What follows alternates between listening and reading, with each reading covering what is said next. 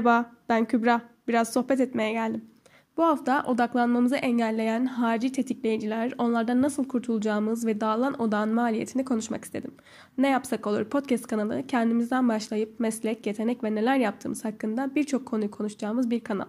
Umarım keyifli bir yayın olur. Odaklanma konusunda kendini dinlediysen dikkatini dağıtan kışkırtıcıların da farkına varmışsındır. Kışkırtıcı şeylere harici tetikleyici de diyebiliriz. Bu hariciler etrafımızda olan cihazlar, insanlar ya da herhangi bir şey tarafından gerçekleşebilir. En sık yaşadığımız harici tetikleyiciler bildirimler. Facebook'un ilk başkanlarından biri bunu bu bir sosyal doğrulama geri bildirim döngüsü olarak tanımlıyor. Döngü içinde kaybolduğumuzu da kesin. Bu döngü güvenlik açı dedikleri insanların psikolojik zayıf taraflarını anlamaları sayesinde oluyor. Sistemlerin hacklenmesi gibi bizi de hackliyorlar. Hacklenmemek için şu sihirli soruyu sorarak tehlikelerden kaçabilirsiniz. Bu tetikleyiciyi bana mı hizmet ediyor yoksa ben mi ona hizmet ediyorum? Uygulamalar hayatımızda birçok şeyi kolaylaştırıyor. Bunu inkar edemeyiz. Ama hepsi mi? Eğer tetikleyici planladığımız şeyi yapmaya yardım ederse ilgi çekmeye yardım ediyor. Yani bize hizmet ediyor demektir. Dikkat dağınıklığına yol açıyor, zaman kaybetmeye sebep oluyorsa bize hizmet etmiyordur. Konsantrasyon kaybetmek istemediğiniz zamanlarda kullanacağınız bir diğer yöntem etrafınızdaki insanların rahatsız edilmek istemediğinizi anlayacağı işaretler koymak. Mesela bilgisayara bir not yapıştırabilirsiniz, kapıya bir not asabilirsiniz ya da her zaman masanda duran ışığı açık bırakabilirsiniz. Tabi çevrenizi de bu işaretlerden haberdar etmeniz gerekecek. Konsantrasyon bozulması neye mal olur diye düşünürsek iyi planlanmış bir günü havaya uçurmaya yetebilir. Zamanı kontrol etmek, harcileri kontrol altına almak için çalışma rutinleri oluşturmak şart. Örneğin Nir Eyal e-postaları geç gelecek cevap saatlerine denk getirdiği bir yöntem uygulayarak yeni bir e-posta yazma riskini önleyen bir çözüm geliştirmiş. E-posta sorununu postaları etiketleyerek de çözüm bulabilir. Örneğin bugün cevap vermeliyim, bu hafta, acil gibi etiketlerle kategorize edersen zihnin rahat etmiş olur. Çünkü ne zaman cevap vereceğini biliyor olacaksın. Tüm mesajları kategorize etmek yerine neden 2 dakika ayırıp yanıtlamıyorum diye düşünebilirsin. Ama 2 dakikalar biriktiğinde çok fazla zaman kaybetmeye sebep oluyor. Şimdi ise haricilerden kurtulmak için ardı ardına formüller sıralayacağım. Ya formül dediysem bildiğimiz ama uygulamayı biraz göz ardı ettiğimiz fikirler diyebilirim. Çağın bir diğer vebası olan sonsuz WhatsApp grupları mesela. Grupların zaman kaybetmemek ve genel, gelen bildirimlere dikkatini dağıtmamak için onları sauna gibi kullan. Bir süre kal ama sonra dışarı çık. Uzun süre kalmak sağlıksız. İkincisi planlama yapmak. Tek satırlık bildirimler, gif, emojiler, sürekli harici tetikleyicilere maruz kalmak yerine gün içinde zaman planlayın. Herhangi bir iş için nasıl zaman planlıyorsan mesajlara bakmak için de bir zaman planla. Ve o zamana kadar telefona bakmadığın için kendini suçlu hissetme. Seçici ol.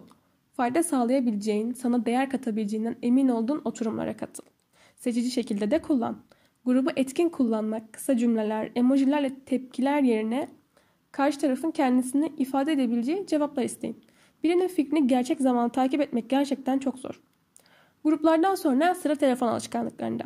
Kullanmadığın uygulamaları kaldır. Dağınık bir görüntü zihnini dağıtır.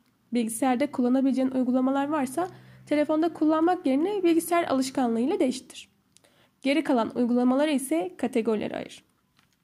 Mesela araçlar, hedefler ve kumar makineleri bunu sosyal medya için kullanıyorlar.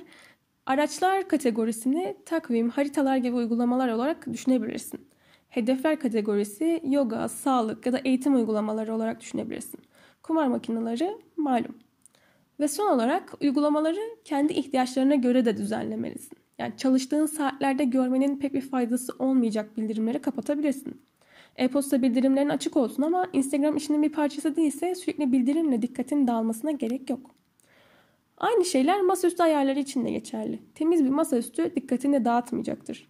Açık ama kullanılmayan sekmeler de buna dahil.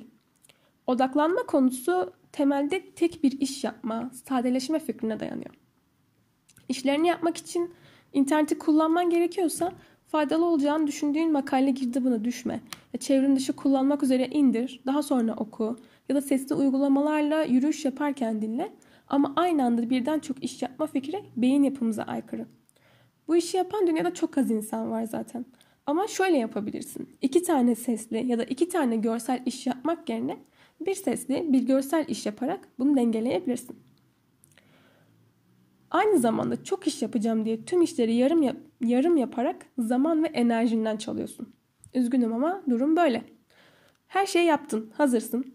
Peki nasıl sürecek bu düzen böyle dersen Nir bu konuda da güzel fikirler veriyor. Çaba sözleşmesi dediği bir yöntem var. Bu yöntem şuna yarıyor. Başladıysan bitir. Sorumluluğunu sürdürmek üzerine. Mesela Forest uygulaması ile ağaç dikmek gibi kendinizce yöntemler de bulabilirsiniz. Başka uygulamalar ya da dijital olmayan bir yöntem de olabilir. Amaç bıraktığında kaybedecek bir şeyin olması, sorumluluğu üstlenmek. Bunun bir sonraki aşaması ise fiyat sözleşmesi.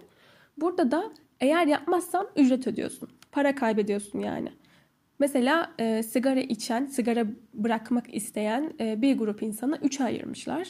E, ve ilk gruba şöyle bir şey te- teklif etmişler. E, sigara bırakmana yardım edeceğiz ve bundan bir ücret almayacağız. Yani tüm bu hizmetten ücretsiz olarak faydalanabileceksin. E, bu grubun başarı oranı yani sigaraya bırakma başarı oranı %7'de kalıyor. İkinci gruba şöyle bir şey teklif ediyorlar. E, sigara bırakmana yardım edeceğiz ve e, bıraktıktan sonra ödül olarak da sana 800 dolar vereceğiz diyorlar.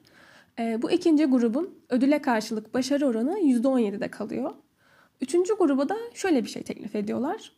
E, tamam senin sigara bırakmana yardım edeceğiz ama e, kayıt olmak için 150 dolar depozito ödemen gerekiyor diyorlar.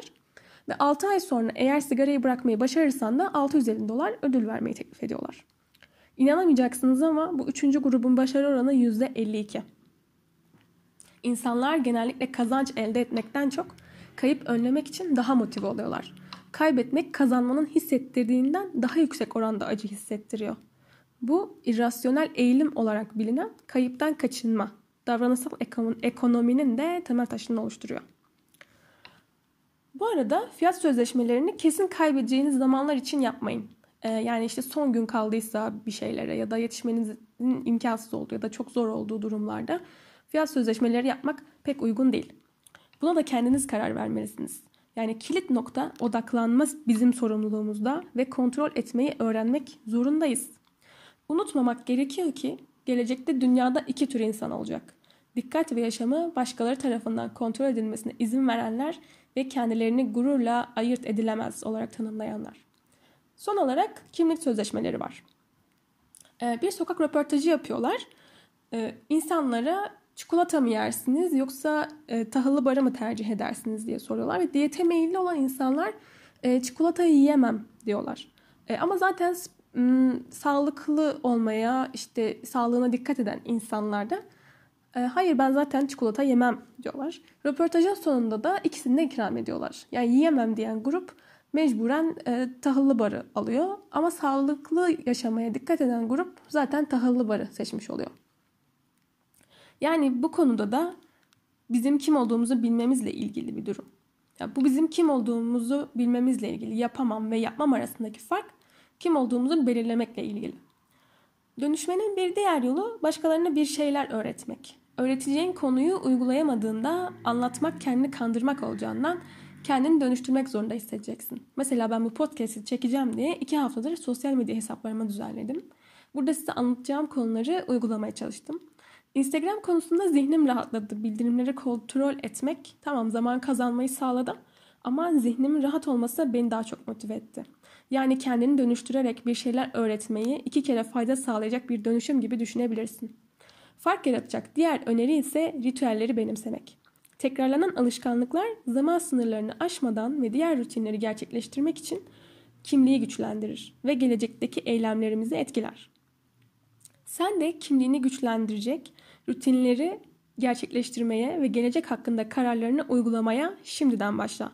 Unutma, ertelemek, stres yaratmak ve motivasyonunu kaybetmekten başka hiçbir işe yaramaz.